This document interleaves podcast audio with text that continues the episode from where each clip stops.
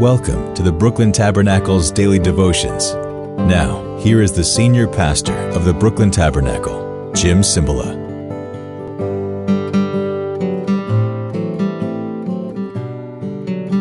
Good morning. How are you today? This is Jim Cymbala, Brooklyn Tabernacle, here in beautiful Brooklyn, New York. It's 95 degrees outside. The palm trees are just blowing gently in the wind. There's nothing like downtown Brooklyn.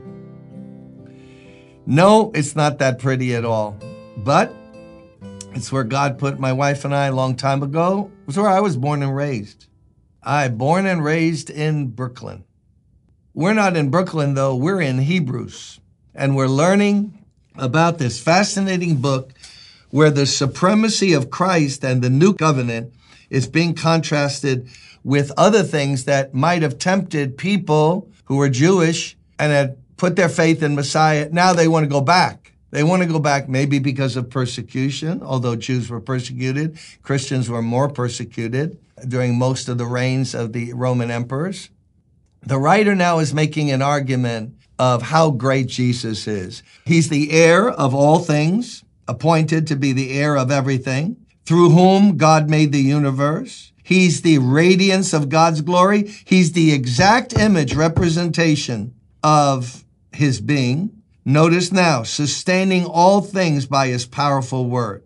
After he had provided purification for sins on the cross, he sat down at the right hand of the majesty in heaven. So he became as much superior to the angels as the name he has inherited is superior to theirs. Mm, let's unpack it. After he sustains everything by his powerful word, here's something about Jesus that is rarely thought of, but the word of God now tells us.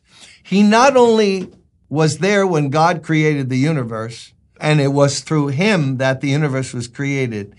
By his powerful word, he sustains everything. The whole thing keeps going because of Jesus. He sustains it, holds it up, keeps it going. Jesus does. The almighty, glorified Son of God, by his powerful word, he sustains the universe. Without him, it would all fall apart. What a picture of that is in our lives. Without Jesus, the whole thing falls apart.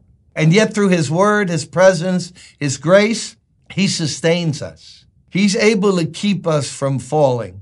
Not you keep yourself from falling or me. The same Jesus who sustains the universe by his powerful word is able to sustain us and keep us from falling. Obviously, it's possible to fall, but no, he's able to keep us from falling as we trust him, walk with him we now go to after he had provided purification for sins. See now, that in the Old Testament was the job of the priest. He got the animal sacrifice and he sprinkled the blood. No, no, no. Now we have the new covenant.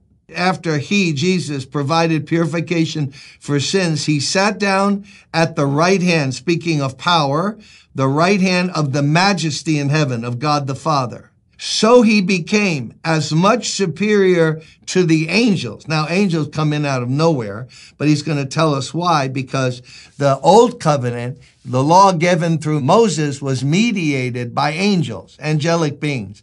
Not mentioned much specifically in the Old Testament, but the New Testament elaborates on that. So now the first thing that the writer wants to do is if you're taken up with angels and you think angels are great and Moses got the law through angels, to put it in vernacular, you ain't seen nothing yet. The Son is so much superior to any angel, even according to the name that he inherited is superior to theirs. So again now, before we get into a lot of quotes from the Old Testament, the writer is saying, Old covenant was for a season. It is now gone. We're not under the law. Everything about it, as glorious as it seemed back then, is nothing compared to the glory of the New Testament, of Jesus. I've often thought about that in this way. Most people, if you said to them, Would you want to have been there when Moses got the Ten Commandments and God wrote with his finger on those stones? Oh, yes, I want to be there. And when the mountain shook and there was thunder and darkness, and not even an animal was allowed to come near the mountain. Yes, if I ever saw that, you won't believe how I would live for God. Oh, to see that. No, you wouldn't. No, you wouldn't. Because the people of Israel got the law, saw it, the commandments, written by the finger of God, and it didn't change one of them. No, if I could just see supernatural, you know, there are miracle mongers. They go around just looking for a miracle. And then you see Jesus walking down a dusty road, and he's, if you don't have eyes to see, he's nothing. You see him on a cross dying, and you go, what a loser. Obviously, he's not powerful, he's dying. See, we don't get it. We want the surface visible signs of victory, and we don't understand the true glory of God, His grace, His compassion. The law changed nobody. Jesus changes everyone who puts their trust in Him. Don't recite the law to yourself every morning and say, I got to obey it, I got to obey it. No.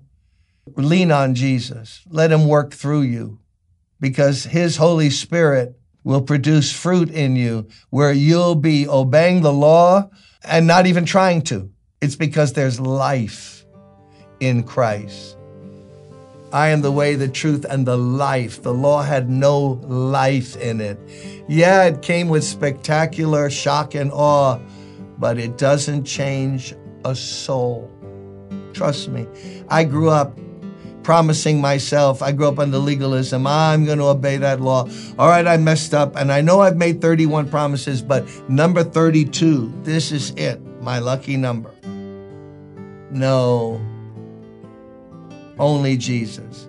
Listen, if God could have saved anybody through the law, do you think he would have given up his son? That's how hopeless and helpless we are. And that's how inadequate, even God giving the law, which represents his holy character, it does nothing, nada. Study the whole Old Testament. You'll never find a people who were devoted to the Lord, really. They're backsliding, worshiping other gods.